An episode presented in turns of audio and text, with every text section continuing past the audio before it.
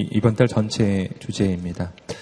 어, 여러분, 우리 인생에 가장 그 원하는 것 한 가지가 있다면 바로 이 승리일 것입니다. 우리의 삶의 모든 순간이 바로 어, 과연 내가 승리할 수 있을 것인가 하는 그 두려움과 염려의 예, 연속이죠. 어, 우리가 진학을 할 때도 그렇고 취업을 할 때도 그렇습니다. 뭐 작게 이야기하면은 매일매일 어, 누군가와 만날, 만날 때 또 매일매일 내가 맡게 되는 어, 업무들과 내가 해야 될 그 모든 일들 속에서 나는 크고 작은 승리와 패배들을 경험합니다. 네. 그리고 우리는 그렇게 승리를 갈구하고 갈구하는 것이죠. 그런데 여러분, 오늘 성경 전체를 통해서 하나님께서 우리에게 말씀해 주시는 한 가지 중요한 우리 인생을 향한 하나님의 어, 확신 한 가지가 있습니다. 그것은 뭐냐면 우리가 하나님 안에 있으면 우리의 인생은 승리가 결정되었다는 것입니다. 승리는 가봐야 하는 것이 아니라 우리의 삶은 승리하기로 결정되어 있습니다. 이것을 성경은 이렇게 이야기하는 거죠. 로마서 8장 28절 말씀을 보시면 아, 이렇게 성경은 우리에게 이야기해 줍니다. 함께 한번 우리 자막을 통해 읽어보겠습니다. 시작. 우리가 알거니와 하나님을 사랑하는 자, 곧 그의 뜻대로 부르심을 입은 자들에게는 모든 것이 합력하여 선을 이루느니라. 이게 바로 그 말이에요. 하나님을 사랑하는 사람, 그의 뜻대로 부르심을 입은 자에게는 모든 것이 합력해서 선이 된다라는 겁니다. 여러분, 이 모든 것 안에는 결코 좋은 것만 포함되어 있지 않아요. 나쁜 것도 포함되어 있습니다. 그 안에는 성공만 포함되어 있지 않습니다. 실패가 포함되어 있어요. 어려움이 포함되어 있어요. 여러분 그런데 그런 거를 다 합해 놓으면 여러분 오늘은 내가 이길 수도 있고 질 수도 있습니다. 작년에는 내가 패배했을 수도 있습니다. 여러분 올해에도 나는 실수했을 수도 있습니다. 이번 해만 바라보면 오늘만 바라보면 난 실수하고 실패한 그러한 인생이었을 수 있습니다. 하지만 내 인생 전부를 하나님 앞에 놓으면 여러분 하나님 안에 있는 인생은 아무도 패배한 인생이 없다는 것입니다. 나는 오늘 질 수 있습니다. 하지만 내 인생 전체에서 난 결코 지지 않습니다. 그것은 나에게 능력이 있어서가 아니에요. 내게 힘이 있어서도 아니에요. 그 까 닭은 하나님의 약속이 있기 때문이에요. 하나님을 사랑하는 자, 곧 그의 뜻대로 부르심을 입은 자들에게는 모든 것이 합력하여 선을 이루느니라. 그게 합해지면 좋은 게 된다는 말은 모든 것이 합해지면 승리가 된다는 것입니다. 여러분 전쟁을 예로 들어보면 뭐 이런 이야기를 해볼 수가 있어요. 작은 전투에서 우리는 질 수 있다는 것이죠. 오늘 전투에서 질 수 있고 내일도 전투에서 질 수가 있어요. 하지만 그건 중요한 게 아니에요. 전쟁에서는 승리할 것이기 때문입니다. 반대로 작은 전투에서는 다 이겼는데 나중에 전쟁이 끝나놓고 보니까 진 거예요. 이건 진 거라는 것입니다. 여러분, 중요한 것은 작은 싸움이 아니에요. 큰 싸움이죠. 여러분, 그러므로 오늘 우리가 하루하루의 삶을 살아가면서 오늘 내가 승리했느냐, 패배했느냐, 오늘 내가 실수했느냐, 이러한 것들 때문에 절망하고 좌절하고 낭망하지 않게 되기를 축복해요. 그건 내 인생의 전부가 아니거든요. 여러분, 하나님 앞에서 나의 인생 전부를 바라보아야 합니다. 전체를 놓고 봐야 해요. 그러면 여러분 우리의 인생은 아무도 패배한 인생이 없, 없다는 사실이에요. 여러분 이러한 이 확신, 이 승리의 확신, 이 승리의 확신 이것이 바로 오늘 우리가 하나님의 사람으로서 이 땅을 살아나갈 때 우리는 처음부터 가져야 한다라는 것입니다. 이건 이긴 다음에 가지는 확신이 아니에요. 처음부터 가지는 확신입니다. 시작부터 가지는 거예요. 이미 이긴 거라는 것이죠. 함께 한번 말해 볼까요? 우리는 이미 이겼습니다. 아멘. 그렇다면 어떻게 우리는 이 영적 확신을 가질 수 있는가? 이러한 승리의 확신을 가지기 위해서 그 전에 가져야 되는 두 가지 중요한 확신이 있습니다. 첫 번째, 오늘 우리 인생의 승리를 확신하기에 필요한 첫 번째 중요한 확신은 하나님에 대한 확신입니다. 여러분 이 부분이 아주 중요해요. 여러분 하나님의 사람은 어, 결코 혼자가 아니에요. 하나님의 사람은 하나님이 함께 하시는 존재입니다. 그러므로 무엇보다 더 무엇보다 중요한 영적 확신은 나 자신에 대한 확신이 아니라 하나님에 대한 확신이에요. 나는 부족하나 하나님은 크고 놀라우시기 때문입니다. 여러분, 하나님은 어떤 분이신가? 여러분, 성경이 말해주는 그 하나님에 대한 그 묘사는 그 하나님은 온 우주의 절대자시라는 것입니다. 여러분, 그분은 온 우주에서 단 한 분뿐인 최고의 존재입니다. 그분은 비교가 불가능한 분이십니다. 여러분, 어, 이것을 어떻게 그 예로 들 수 있냐면은 어, 마치 이런 것과 같아요. 성경은 하나님을 어떤 존재로 어, 그 여러 가지로 묘사하지만 특별히 한 가지 오늘 제가 좀 생각해 보기를 원하는 그 비유는 토기장의 비유입니다. 오늘 우리의 인생과 하나님 사이의 관계, 오늘 이 세상과 하나님 사이의 관계를 놓고 본다면 하나님은 토기장이시고 오늘 우리의 인생들은 이 세상은 토기라고 할 수 있는 것이죠. 여러분 그렇다면은 어, 토기장이와 토기 사이의 관계는 어떤 관계입니까?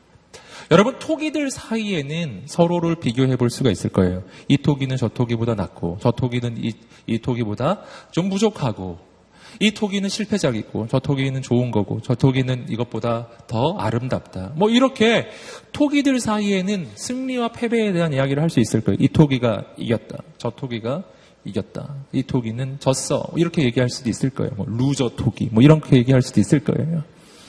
예. 그런데 이것은 토기들 사이의 이야기예요. 토기장이가 나타나면 완전히 달라지는 거예요. 토기들 사이에는 비교할 수 있지만 토기장이와 토기는 비교 대상조차 되지 않아요. 이것이 바로 하나님과 세상 사이의 관계이고 하나님과 마귀 사이의 관계이고 하나님과 인생들 사이의 관계입니다. 여러분 하나님은 비교 대상조차 되지 않으시는 분이세요. 여러분 토기장이와 토기가 싸우면 누가 이길까요? 어디 토기가 토기장이한테 대듭니까? 성경이 분명히 이렇게 하겠죠. 토기장이에게는 그 토기를 이렇게 만들 수도 있고 저렇게 만들 수 있는 권한이 있을 뿐만 아니라 그 토기를 깨뜨릴 수 있는 권한까지도 있는 것이 할렐루야. 네. 아, 저도 놀랐어요. 네. 자, 여러분. 토기장에게는 그 토기를 깨뜨릴 수 있는 권한까지도 있는 겁니다. 그러니 토기장이와 토기는 비교 대상조차 되지 않는 겁니다. 여러분 토기장이와 토기를 놓고 본다면 토기장에게는 뭐가 있, 느냐 하면은 바로 토기장에는 그 본질이 승리라고 하는 것이죠. 토기끼리는 누가 이길지 질지 잘 모르는 거예요. 하지만 토기장이와 토기를 놓고 딱 보면은 토기는 시작도 하기 전에 이미 진 거예요. 여러분, 하나님이 그런 분이세요. 그런 분이세요. 내가 두려워하는 그 대적, 내가 두려워하고 있는 내 삶의 현실, 내가 그토록 무서워하고 있는 나의 원수, 그는 토기 중에 하나일 뿐이에요. 내 삶의 상황도 역시 토기 중에 하나일 뿐이에요. 하나님은 모든 것을 다시 시작하실 수 있으신 분이세요. 토기를 깨어버릴 수 있으신 분이세요. 토기를 다시 만드실 수도 있으신 분이시라고요. 무엇을 두려워합니까? 그 토기장애가 나의 편이신데요. 여러분, 그러므로 하나님의 본질은 승리라고 할 수 있는 것입니다. 본질이 승리인 존재, 하나님이세요. 전에도 이 부분을 한번 말씀드린 적이 있었던 것 같아요. 마치 이건 뭐하고 비슷하냐면, 불이 뜨겁다라는 것이 본질이듯이, 불은 뜨겁지 않을 수 없잖아요. 안 뜨거운 불은 없어요. 뜨거 불은 뜨거운 거예요. 또한 얼음은 차갑듯이 얼음은 뜨거울 수 없고 얼음은 차가운 게 본질인 것이죠. 마치 그것처럼 불이 뜨거운 것처럼 얼음은 차가운 것처럼 하나님은 승리하시는 분이세요. 하나님은 질 수 없는 분이시라고요. 여러분 이러한 영적 확신이 오늘 우리의 인생 가운데 있게 되기를 주님으로 축복합니다. 여러분 이 확신이 있으면 우리는 정말 세상에 다른 존재들과 완전히 구분되는 사람이 되기 시작해요. 성경을 보시면 그런 하나님의 사람들로 가득하죠. 다윗 같은 사람은 모든 사람이 골리앗 앞에서 두려워 떨고 있을 때 혼자 이렇게 얘기합니다. 함께 사무엘상 17장 45절 말씀을 함께 읽어 보겠습니다. 시작. 다윗이 블레셋 사람에게 이르되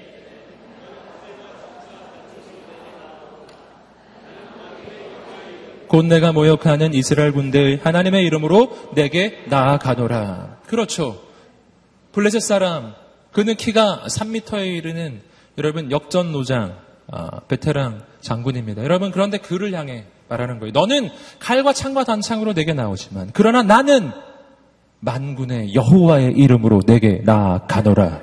여러분 칼과 창을 의지하면 절대로 골리앗 앞에 설 수가 없는 겁니다. 칼과 창을 들고 나가면 골리앗한테 절대로 이길 수가 없는 거예요. 여러분 그러나 다윗은 어떻게 나갈 수 있습니까? 하나님을 확신하기 때문이에요. 이 영적 확신이 우리에게 필요합니다. 여러분, 이스라엘 군대에 많고 많은 병사들이 있었습니다. 그들이 하나님을 몰랐던 것은 아니에요. 다 알고 있었죠.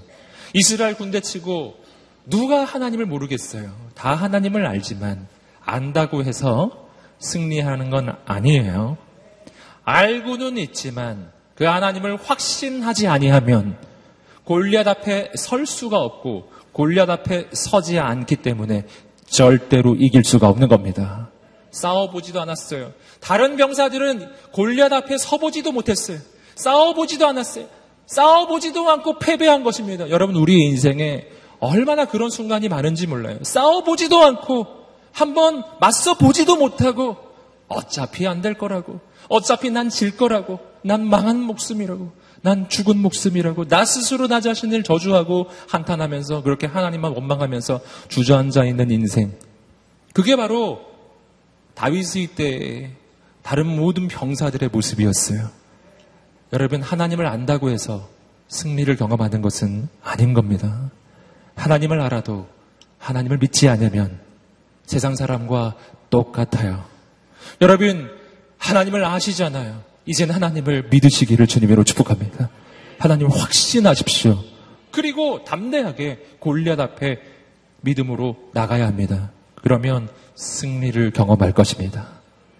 이 믿음에 이 확신이 필요합니다. 여러분, 그래서 하나님의 사람, 하나님을 확신하는 사람은 구별됩니다. 다윗 같은 사람, 골리앗 앞에 다윗처럼. 할렐루야. 네. 홍해 앞에 선 모세처럼 그 옛날에 그 그런 찬양이 있었죠. 예. 갑자기 생각이 안 나네요. 그, 런 찬양이 있었어요. 예.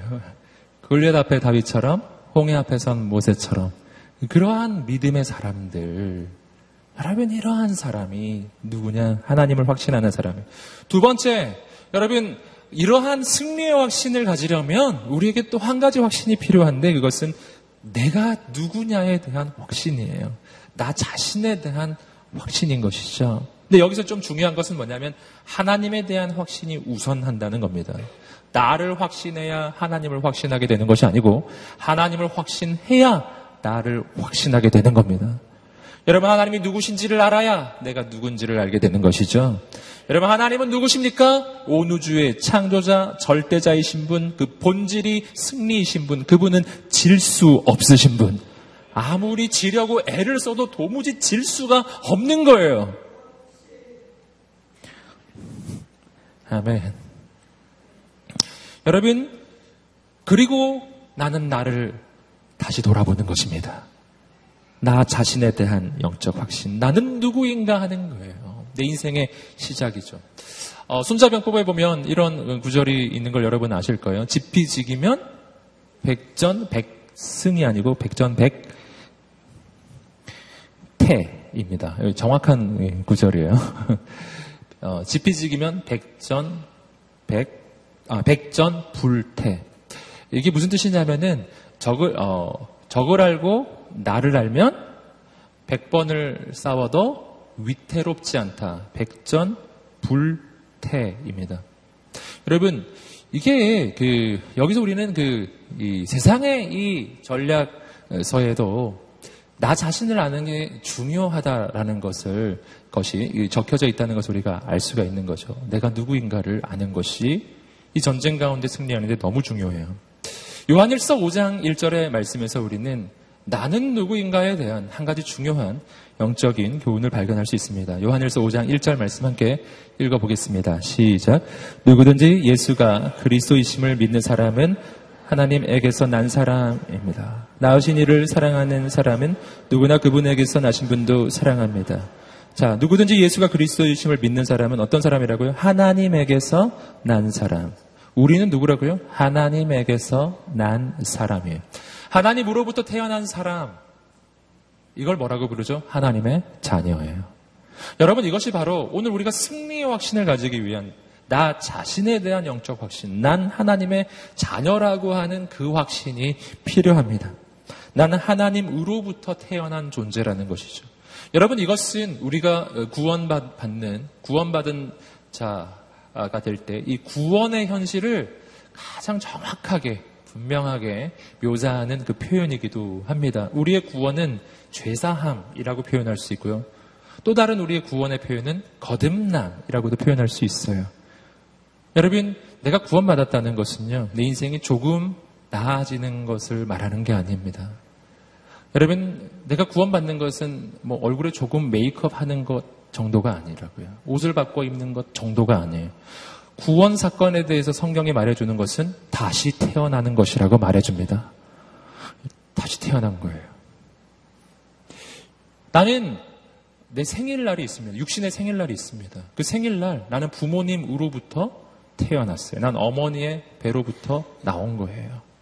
이것이 나의 첫 번째 태어남입니다. 그런데 내가 예수 그리스도를 나의 구원자로 영접하고 예수님을 내 인생의 주인으로 삼지 않습니까? 그리고 예수께서 2000년 전에 십자가를 지심으로 나의 모든 죄를 짊어지시고 그 모든 죄의 대가는 치루어졌고 예수님의 십자가에서 나는 주님과 함께 죽고 예수님의 부활과 함께 나는 다시 살아났다라는 것을 내가 믿는 순간 나는 다시 태어나요. 어떻게 해요?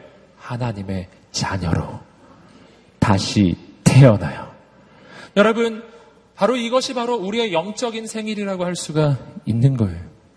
여러분, 오늘 예수 그리스도를 믿으십니까? 그러면 당신은 다시 태어났어요.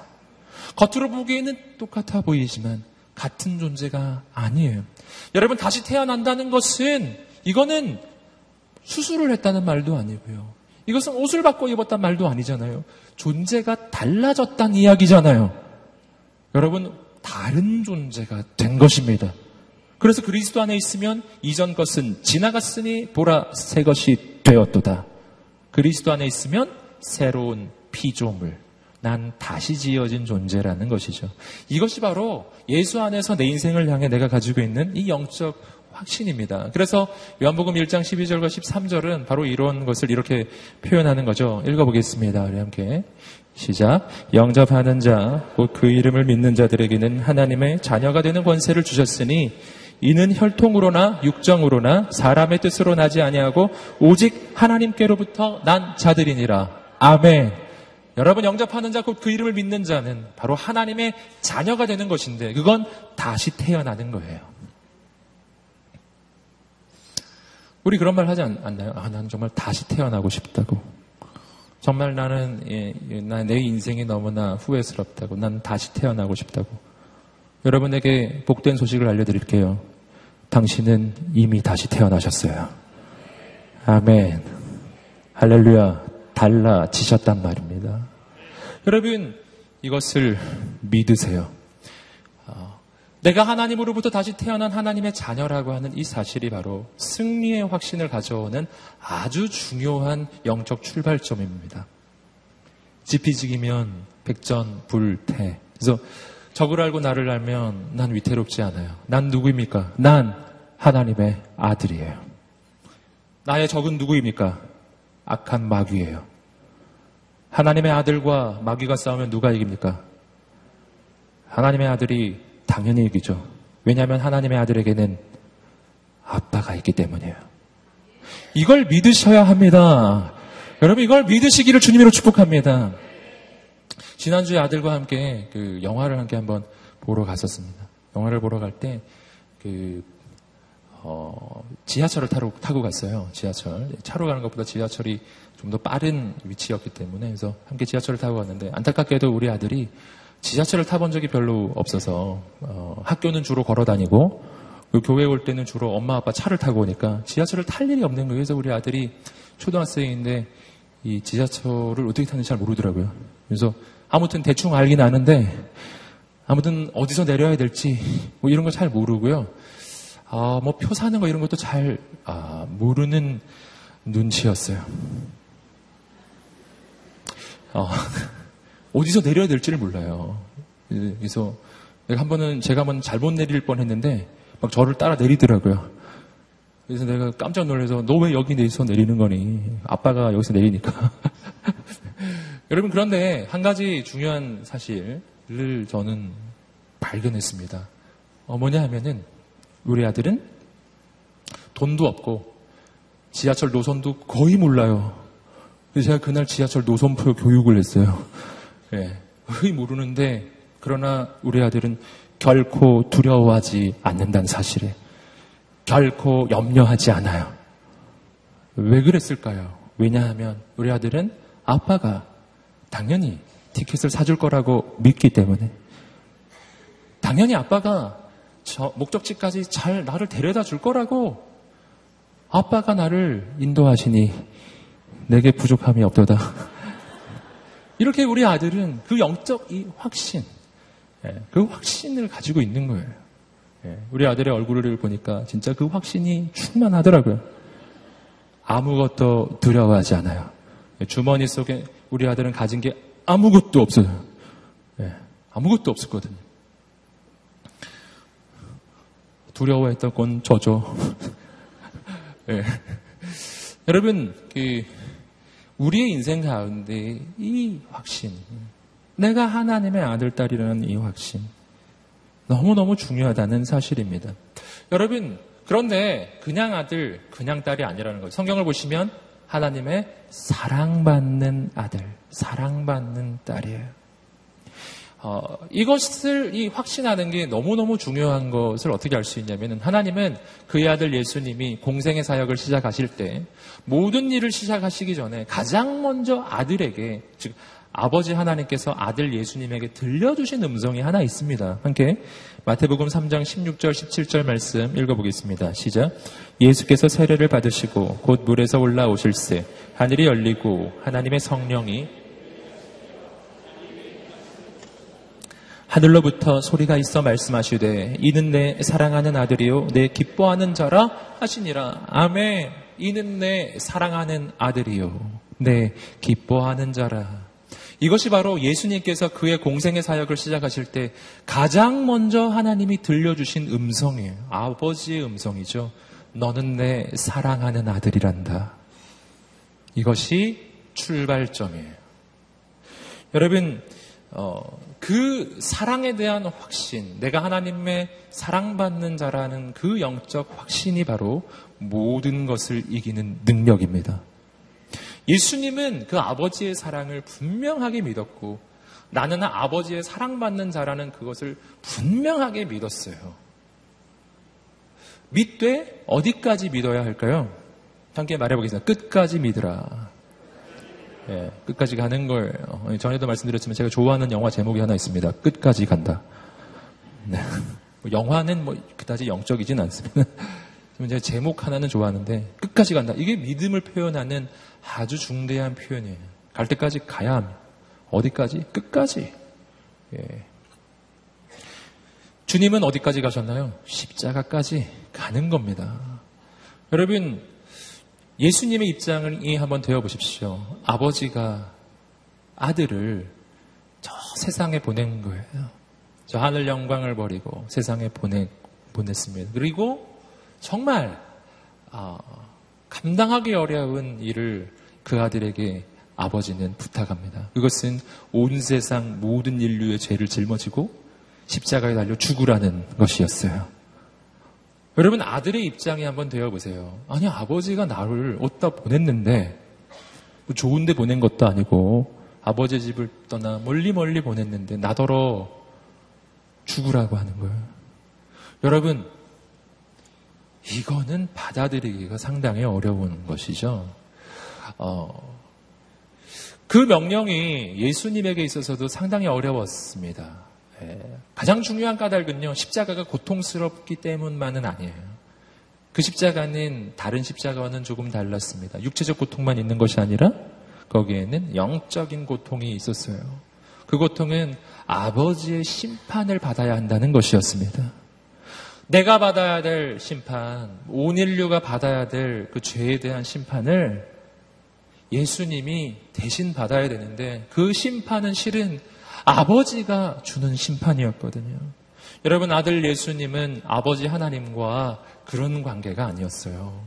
삼위일체라고 불리울 만큼 그렇게 영원히 하나 된 관계였는데 근데 십자가에서만큼은 달라요. 십자가에서만큼은 예수님은 모든 인류의 죄악을 대표하는 대표자가 되고요. 그 죄를 다 짊어지고 모든 하나님의 심판을 그 한 몸에 다 받는 것이었어요.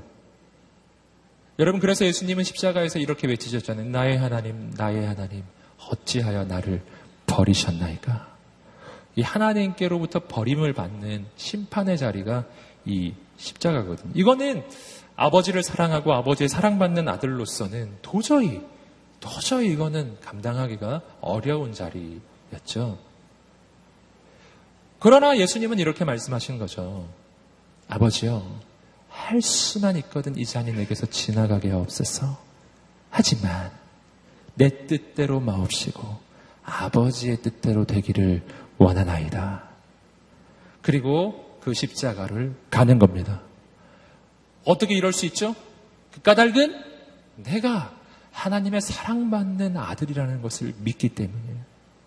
내가 십자가를 갈지라도 십자가에서 죽을지라도 심지어 아버지로부터 심판을 받을지라도 그럴지라도 내가 아버지의 사랑받는 아들이라는 것은 변하지 않아요. 안 변한다는 거예요. 나를 사랑하시는 아버지가 나더러 십자가를 지라고 말씀하세요. 그러면 무엇을 확신해야 합니까? 내 판단에는 이 십자가는 정말 피하고 싶은 자리지만 아버지가 그 십자가를 가라고 하신다면 그 아버지가 나를 사랑하시는 그 사랑은 십자가의 고통과 고난보다 더 큰 것인 줄 믿습니다. 그 믿음이 있기 때문에 그 길 가는 거예요. 아버지의 사랑은 십자가에서도 바뀌지 않아요.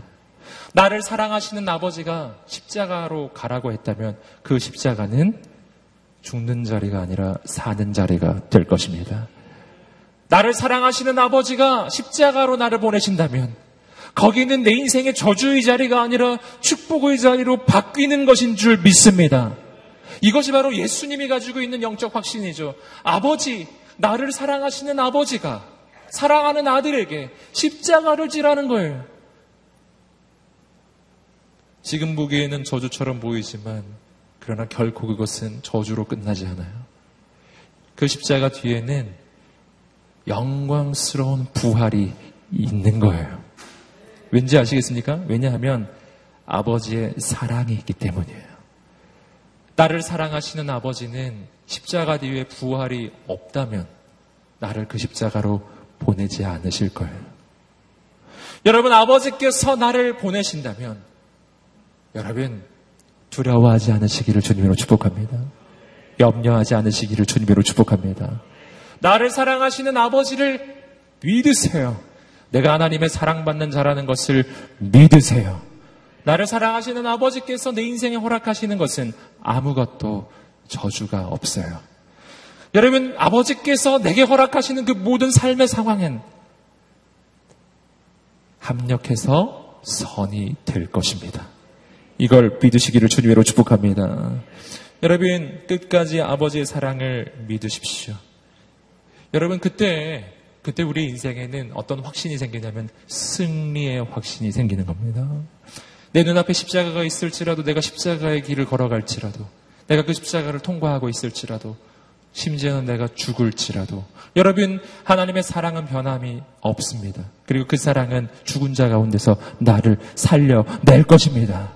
아멘. 이것이 우리가 가지고 있는 영적인 확신이라고 하는 것이죠. 여러분, 요한일서 5장 1절부터 5절까지의 말씀은 이러한 승리의 확신을 가진 사람을 이렇게 표현합니다. 하나님으로부터 난 사람이에요. 하나님께로부터 태어난 하나님의 자녀. 그들은 바로 승리의 확신을 가진 사람들이에요. 여러분, 그러한 하나님께로부터 난 사람들이 가지고 있는 두 가지 중요한 특징이 요한일서 5장 1절부터 5절까지 말씀에 나옵니다. 함께 요한일서 5장 1절부터 3절까지 말씀을 어, 다시 읽어보겠습니다. 시작. 누구든지 예수가 그리스도이심을 믿는 사람.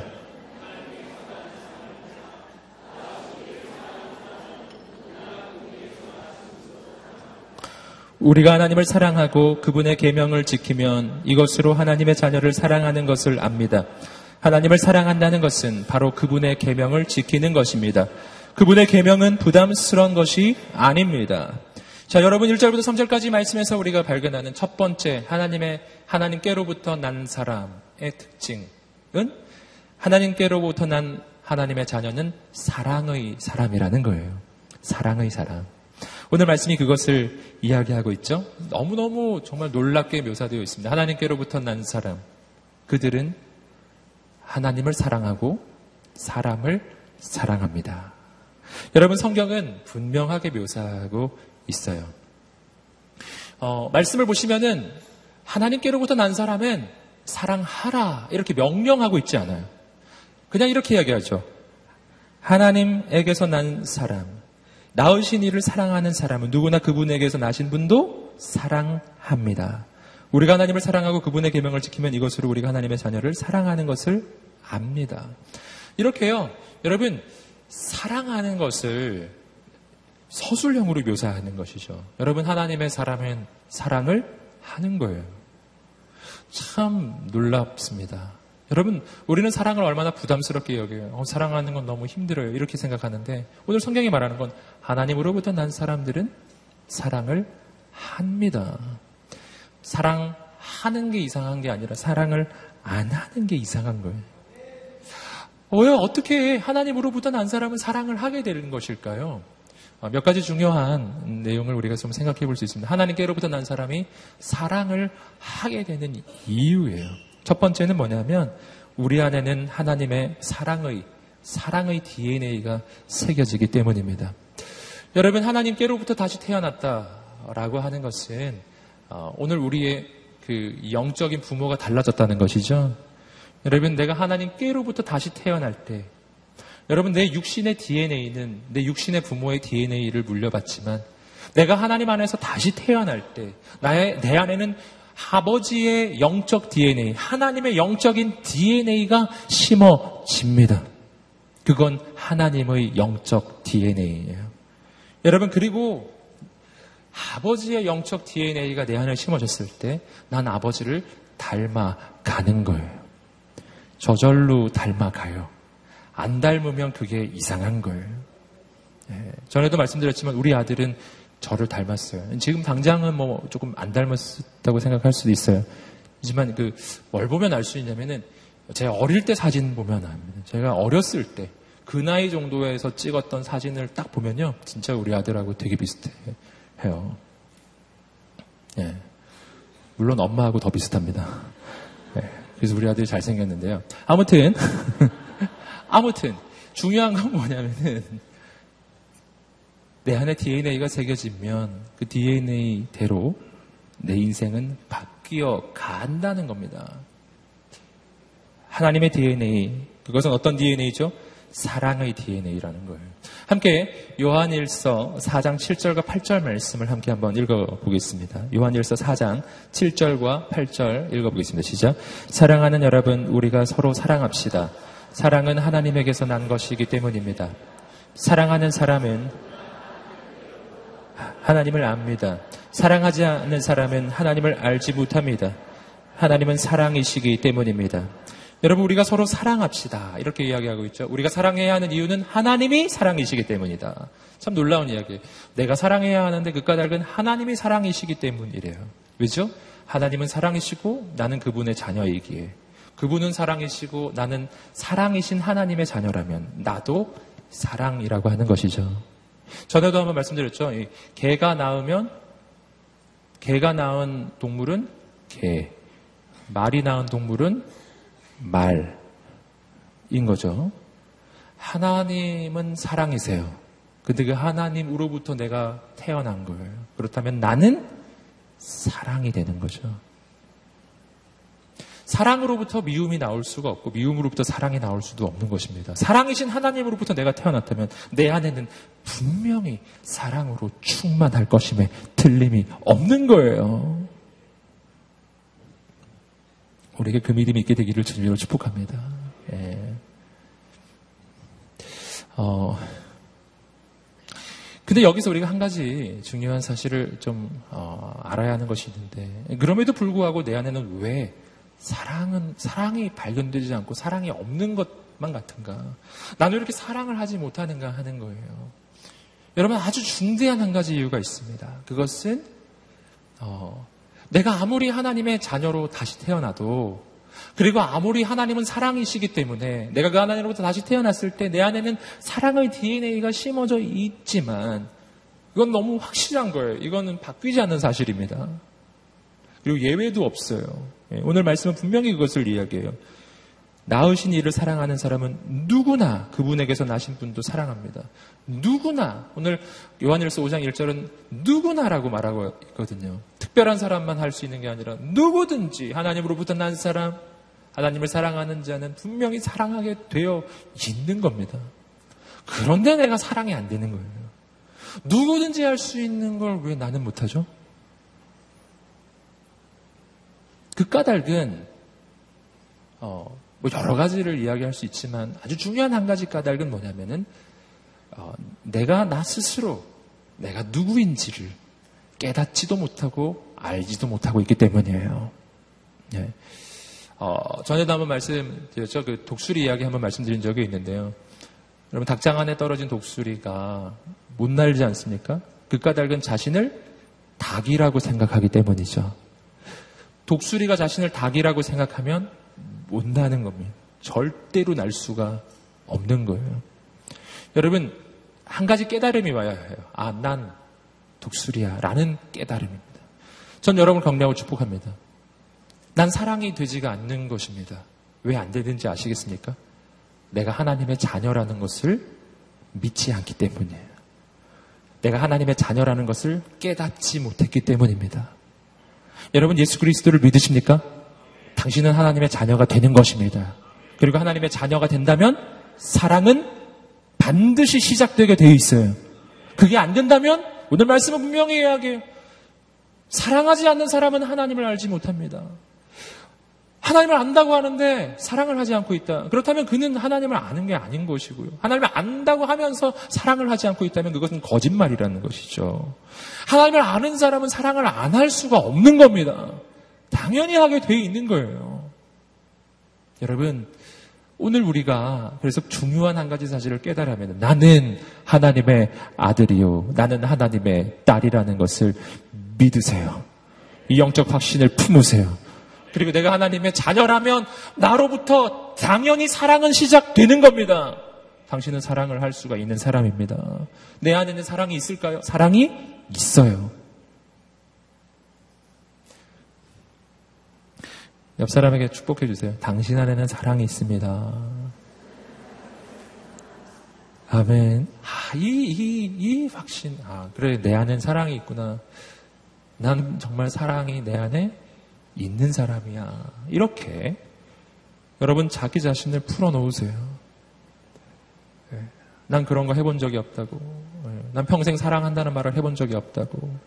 아, 쑥스럽게 50년 동안 한마디 한 번도 안 해본 말을 뭐 새삼스럽게 하냐고 그러지 마시고 오늘 해보시기 바랍니다. 옆 사람에게 말해주세요. 사랑합니다. 사랑합니다. 사랑합니다. 여기 보니까 좀 부부끼리도 오신 그 커플들이 좀 간혹 보이시는데 특히 그, 그분들은 더 말씀하세요. 사랑합니다. 안 들리네요, 갑자기. 네. 여러분,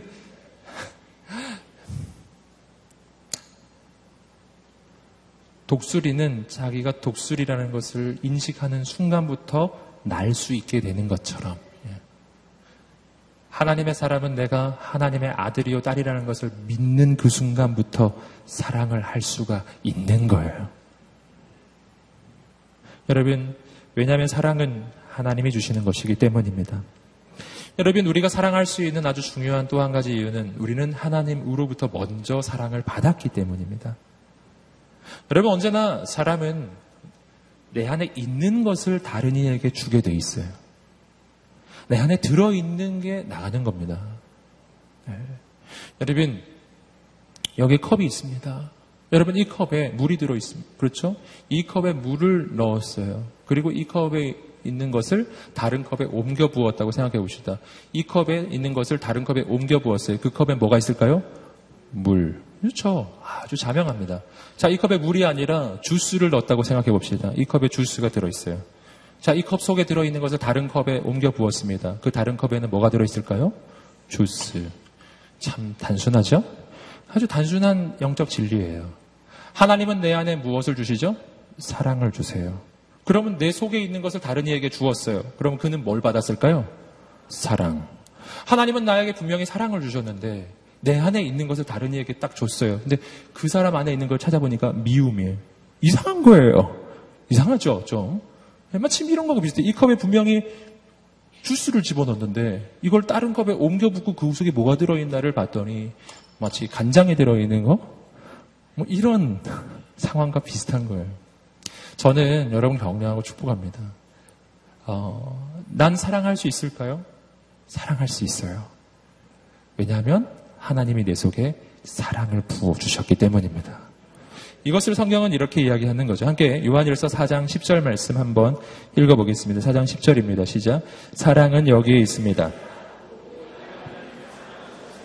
하나님께서 우리를 사랑하셔서 우리 죄를 위해 그분의 아들을 화목제물로 보내주셨습니다. 사랑은 여기에 있습니다. 우리가 하나님을 사랑한 것이 아니라 하나님이 우리를 사랑하신 것입니다. 하나님이 먼저 나를 사랑하신 거예요. 내가 아직 죄인 되었을 때 하나님이 내 안에 사랑을 부어주신 것입니다. 내 안에 사랑이 충만해요.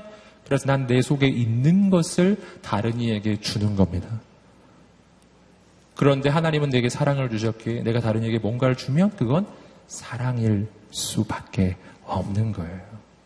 난 다른 이에게 줄 수 있는 게 사랑밖에 없는 거예요. 유행가 가사도 있잖아요. 사랑밖에 난 몰라. 난 사랑밖에 몰라요. 왜냐하면 하나님은 나에게 사랑만 주셨기 때문입니다. 그래서 내 속에 있는 것을 주는 겁니다. 여러분, 그러므로 내가 사랑이 되려면 뭐를 봐야 될까요? 사람을 묵상하면 사랑할 이유가 떠오르지 않고 어, 미워할 이유가 떠올라요. 어, 묵상하면 묵상할수록 그래서 더 미워지는 거죠. 예. 뭘 묵상해야 될까요? 하나님을 묵상해야 해요. 예. 하나님이 나를 얼마나 사랑하시는지 그 사랑을 경험해야 합니다. 여러분, 누군가에게 사랑을 주기 위해서는 내가 하나님의 사랑을 받아야 하는 것입니다. 그래서 내가 사랑을 하려면 사랑을 누려야 합니다. 저는 오늘 이 예배의 시간이 하나님의 사랑을 누리는 시간이 되기를 주님 이름으로 축복합니다. 그 사랑이 부어집니다. 내 영혼에, 내 심령에 부어집니다. 내 안에 넘쳐납니다. 그리고 나로부터 그 사랑이 흘러가기 시작하는 걸. 사랑은 그렇게 하는 것입니다. 여러분, 향수가 있지 않습니까? 여러분, 향수를 뿌려요. 그러면 나로부터 향기가 나기 시작하죠? 향수를 뿌렸기 때문에 향수를 뿌리면 향기가 나는 겁니다. 마치 그런 것처럼 어, 내가 향기가 나기를 원한다면 나에게 향수를 뿌려야만 향기가 나는 것처럼 예, 향은 원래 내게 있는 게 아닌 거거든요. 네. 여러분 마치 그런 것처럼 하나님의 사랑을 내가 경험하고 그 사랑에 빠지고 그 사랑에 누리면 나로부터 그 사랑이 흘러가기 시작하는 거예요. 그래서 성경은 우리의 인생을 향해 이렇게 말하죠. 너희는 그리스도의 향기라. 향기가 나려면 향수를 뿌려야죠. 하나님의 사랑이 바로 그 내 영혼의 향기인 줄 믿습니다. 여러분, 우리가 사랑할, 사랑을 하게 되는 어, 또한 가지 중대한 이유가 있습니다. 이 사랑은 계속 말씀드리지만 하나님의 자녀의 특징이고 이것은 승리하는 자의 특징이기도 합니다. 어, 세 번째 중요한 그 우리가 사랑할 수 있는 이유는 사랑은 계명이기 때문이에요. 계명. 지켜야 할 계명이죠. 함께 요한복음 13장 34절 말씀을 읽어보겠습니다. 시작. 새 계명을 너희에게 주노니 서로 사랑하라. 내가 너희를 사랑한 것 같이 너희도 서로 사랑하라. 그렇죠. 여러분 계명이에요. 어, 신약 성경에 오면은요, 계명이라고 불려지는 게 별로 나오지 않습니다. 주님이 말씀하신 계명은 오직 하나뿐이에요. 내가 너에게 새로운 계명을 주겠다. 서로 사랑하라. 단 한 가지의 계명입니다. 그 계명 안에 모든 계명이 포함되어 있는 단 한 가지의 계명, 사랑이죠. 여러분, 근데 여기서 우리는 한 가지 중요한 사실을 다시 한번 어, 인식해야 합니다. 그것은 뭐냐면 계명이란 우리가 평소의 상식으로는 힘들고 어려운 것이라고 여기잖아요. 하지만 성경에서 또 우리의 삶을 바라볼 때 이 계명이라고 하는 것은 실은 내 인생을 어렵게 만드는 것이 아니라는 사실이에요. 어, 성경은 말합니다. 진리를 날지니 진리가 너희를 자유롭게 하리라. 진리는 내 인생을 부자유하게 만들지 않습니다. 내가 몰라야 자유가 생기는 게 아니라 알아야 자유가 생기는 거예요. 여러분 요즘에 올림픽 경기가 치러지고 있죠? 올림픽 경기 한번 관전을 해보십시오. 모든 경기에는 룰이라고 하는 것이 있어요. 그걸 다른 말로 하면 계명이라고 할 수도 있어요. 각 경기에 계명이 있는 거죠. 여러분 선수들은 그 룰을 지켜야만 합니다. 그 룰을 지키지 않으면 퇴장이에요. 여러분 룰은 부자유하게 만들기 위해 존재하는 것이 아니라 자유하게 만들기 위해 존재하는 것이고 선수들은 그 룰 안에 있을 때 자유하게 경기를 치를 수가 있게 되는 것입니다. 룰은 우리 인생을 자유하게 하는 것이죠. 자동차가 달리고 있습니다. 여러분 자동차가 고속도로를 달릴 때 그 고속도로에는 가드레일이라는 것이 있습니다. 차가 양쪽으로 나가지 못하게 막아놓는 것이죠. 여러분 그 가드레일이 있는 이유는 뭘까요? 가드레일이 자동차를 부자유하게 만드는 것일까요? 아니에요. 자동차는 그 가드레일 안에 고속도로 안을 달릴 때 가장 자유한 것입니다. 그 가드레일을 벗어나면 우리는 뭐라고 부르죠 그걸? 교통사고라고 부르죠 그것을.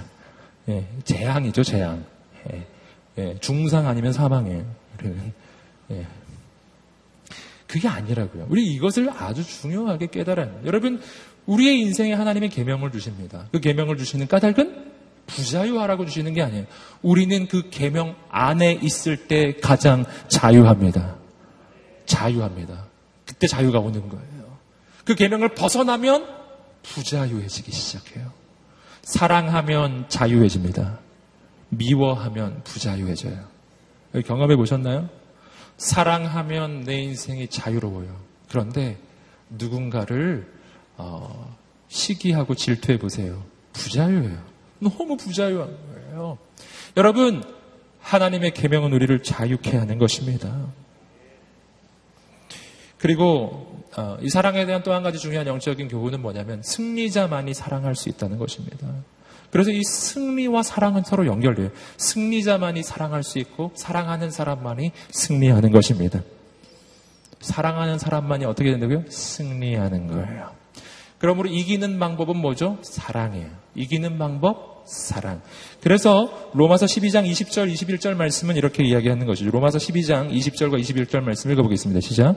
내 원수가 굶주려 있으면 먹이고 목말라 하면 마실 것을 주어라.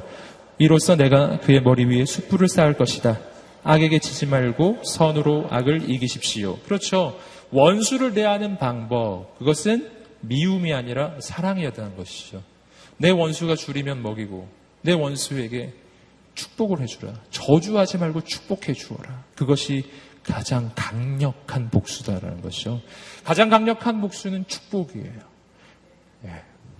사랑, 그것은 승리하는 가장 강력한 방법이에요. 예수 그리스도는 온 세상을 구원하시고 악한 마귀에게 승리하셨습니다. 어떤 방법이었죠? 십자가예요. 사랑의 방법. 상대를 위해 나를 내어주고 헌신하고 포기하고 죽는 거였어요. 여러분 그럴 때 무슨 일이 일어났죠? 그건 온 세상이 볼 때 분명 지는 것처럼 보였습니다. 하지만 그 자리가 바로 역사를 가르는 자리였죠. BC와 AD가 갈라지는. 그런 여러분 인류 역사상 모든 인류에게 구원의 길이 열리는 순간이고 악한 마귀가 결정적으로 그 머리가 짓밟히는 순간이에요. 그것은 여러분 힘으로 누르는 것이 아니었고 그것은 사랑으로 승리하는 것이었어요. 저는 오늘 우리가 이 승리자가 가지는 특징, 이 사랑, 사랑이라고 하는 이 특징을 가지게 되기를 주님으로 축복합니다. 악에게 이기는 것은 악이 아니라 선입니다. 여러분, 미움을 이기는 것은 미움이 아니라 사랑입니다. 여러분, 사랑은 모든 것을 이깁니다. 아멘.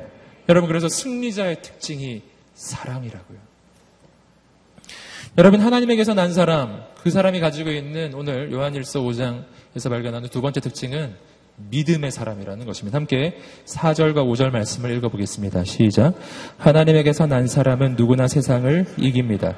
세상을 이긴 이김은 이것이니 바로 우리의 믿음입니다. 세상을 이긴 사람이 누구입니까? 예수께서 하나님의 아들이심을 믿는 사람이 아닙니까?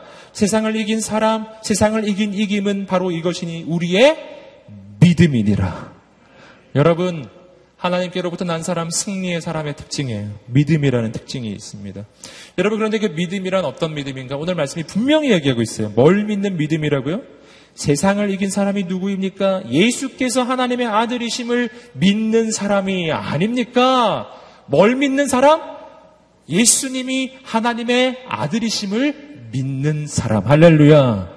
여러분, 우리의 믿음의 내용은 내가 잘 될 걸 믿는 것이 아니라고요. 내가 이길 것을 믿는 것도 아닌 거예요. 여러분 뭘 믿는 거라고요? 예수님을 믿는 것입니다. 예수님 믿으시기를 주님으로 축복합니다. 예. 그게 승리의 방법입니다. 여러분 어떻게 예수님을 믿는 것이 우리의 승리의 방법이 될 수가 있습니까? 왜냐하면 그 승리는 주님께서 주시는 것이기 때문이에요. 여러분 이 승리는 하나님께서 주시는 것이기 때문입니다. 난 그분을 믿는 거예요. 그분을 믿고 바라보는 것입니다. 그럴 때 우리는 세상의 시련을 이깁니다. 여러분 우리가 믿음으로 전진할 때 이기는 것이 몇 가지 있어요. 첫 번째는 세상의 시련을 이길 것입니다. 왠지 아시겠어요? 왜냐하면 세상의 시련이라고 하는 것은 모두 다 눈에 보이는 현실이에요. 믿음은 눈에 보이는 현실을 말하는 게 아닙니다. 눈에 보이지 않는 하나님을 말하는 것입니다. 여러분 눈에 보이는 것이 보이지 않는 것을 다스리는 것이 아니라 눈에 보이지 않는 하나님께서 눈에 보이는 현실을 바꾸시는 것입니다. 여러분, 그러므로 하나님을 바라보시기를 주님으로 축복합니다. 믿음은 현실을 이깁니다. 믿음은 또 무엇을 이기나요? 그것은 믿음은 마귀의 유혹을 이깁니다. 마귀의 유혹도 눈에 보이는 것들이에요. 예수님께서 시험 당하실 때 마귀가 찾아와서 예수님께 천하만국의 영광을 보여주었죠. 다 눈에 보이는 것들, 눈에 보이는 현실이었어요. 여러분 그것은 정말 마귀가 줄 수 있는 것들이 세상의 영광, 세상의 유혹에 세상에서 경험할 수 있는 쾌락 이러한 것을 마귀는 내게 제시할 것입니다. 그때 그때 예수님 그거 받아들이셨습니까? 아니에요. 예수님 받아들이지 않았습니다. 왜냐하면 왜냐하면 세상이 주는 영광보다 마귀가 주는 영광보다 하나님께서 주시는 하나님의 영광이 비교할 수 없이 더 크고 높고 더 영원 무궁한 것이기 때문이에요. 우리 너무나 잘 알아요. 세상의 영광은 들의 꽃과 같고 들의 풀과 같이 마르고 시들어 버리는 것입니다. 오늘은 있는 것 같은데 내일이 되면 사라지는 것들이에요. 온 세상에 그 제국들을 보시면 할수 있지 않습니까? 세상에 있는 제국들.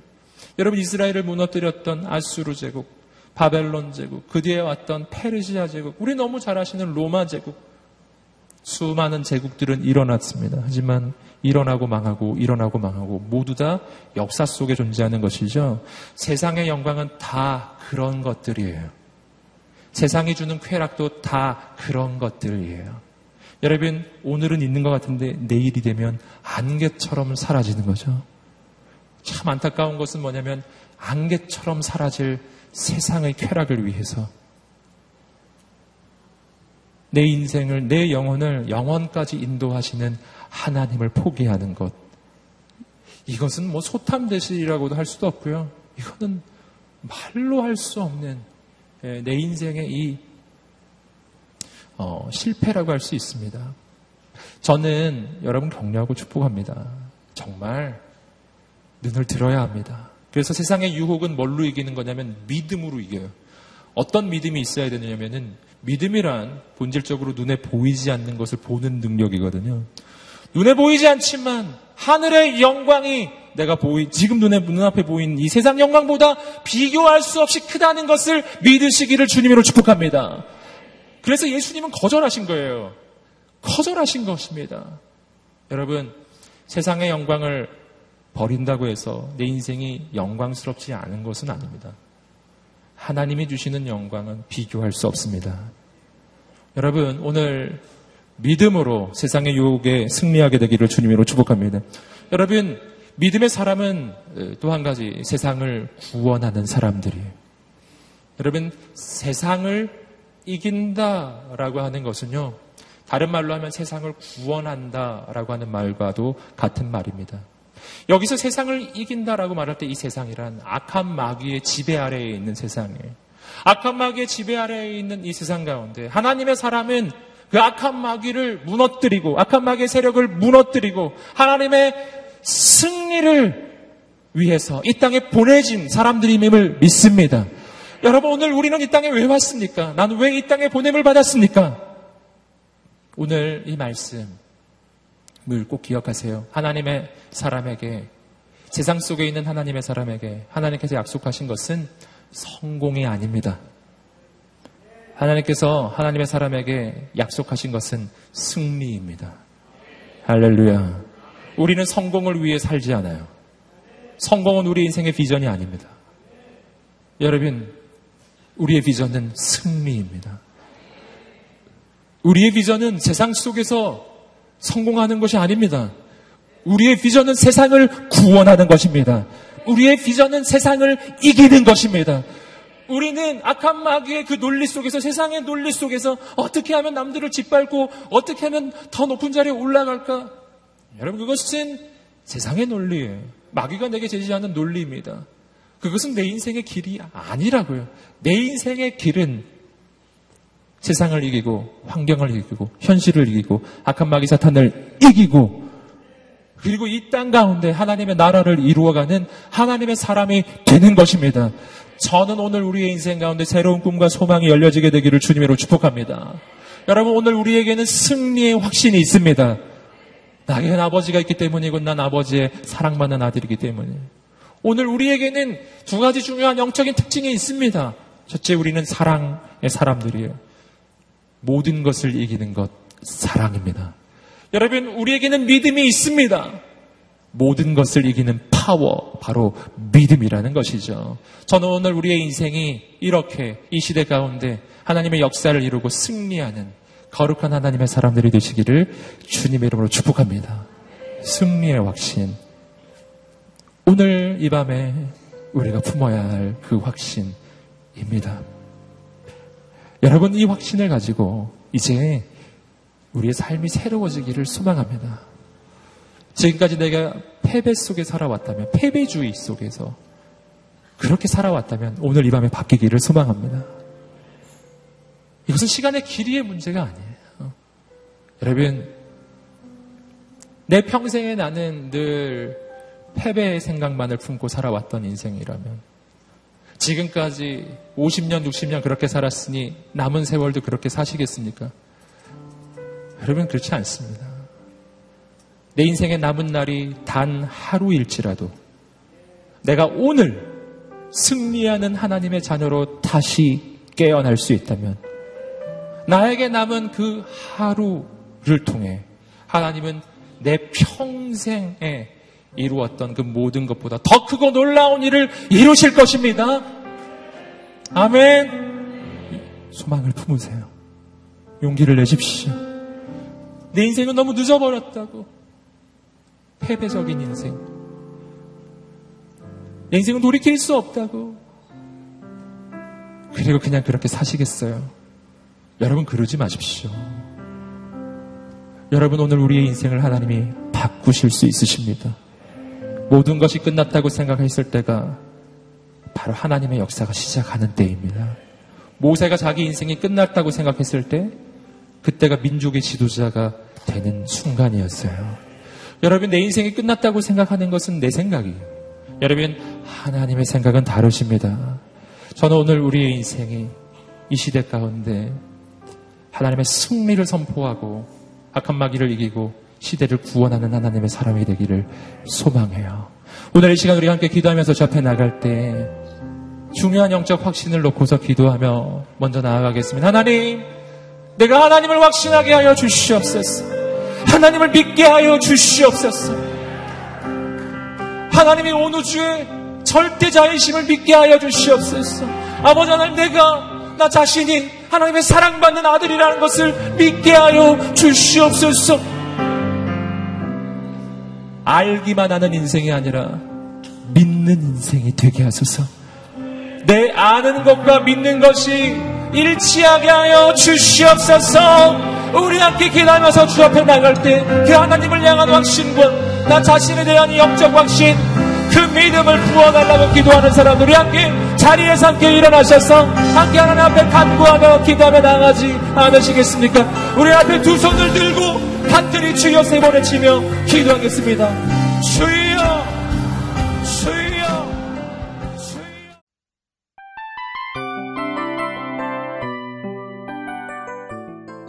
이 프로그램은 청취자 여러분의 소중한 후원으로 제작됩니다.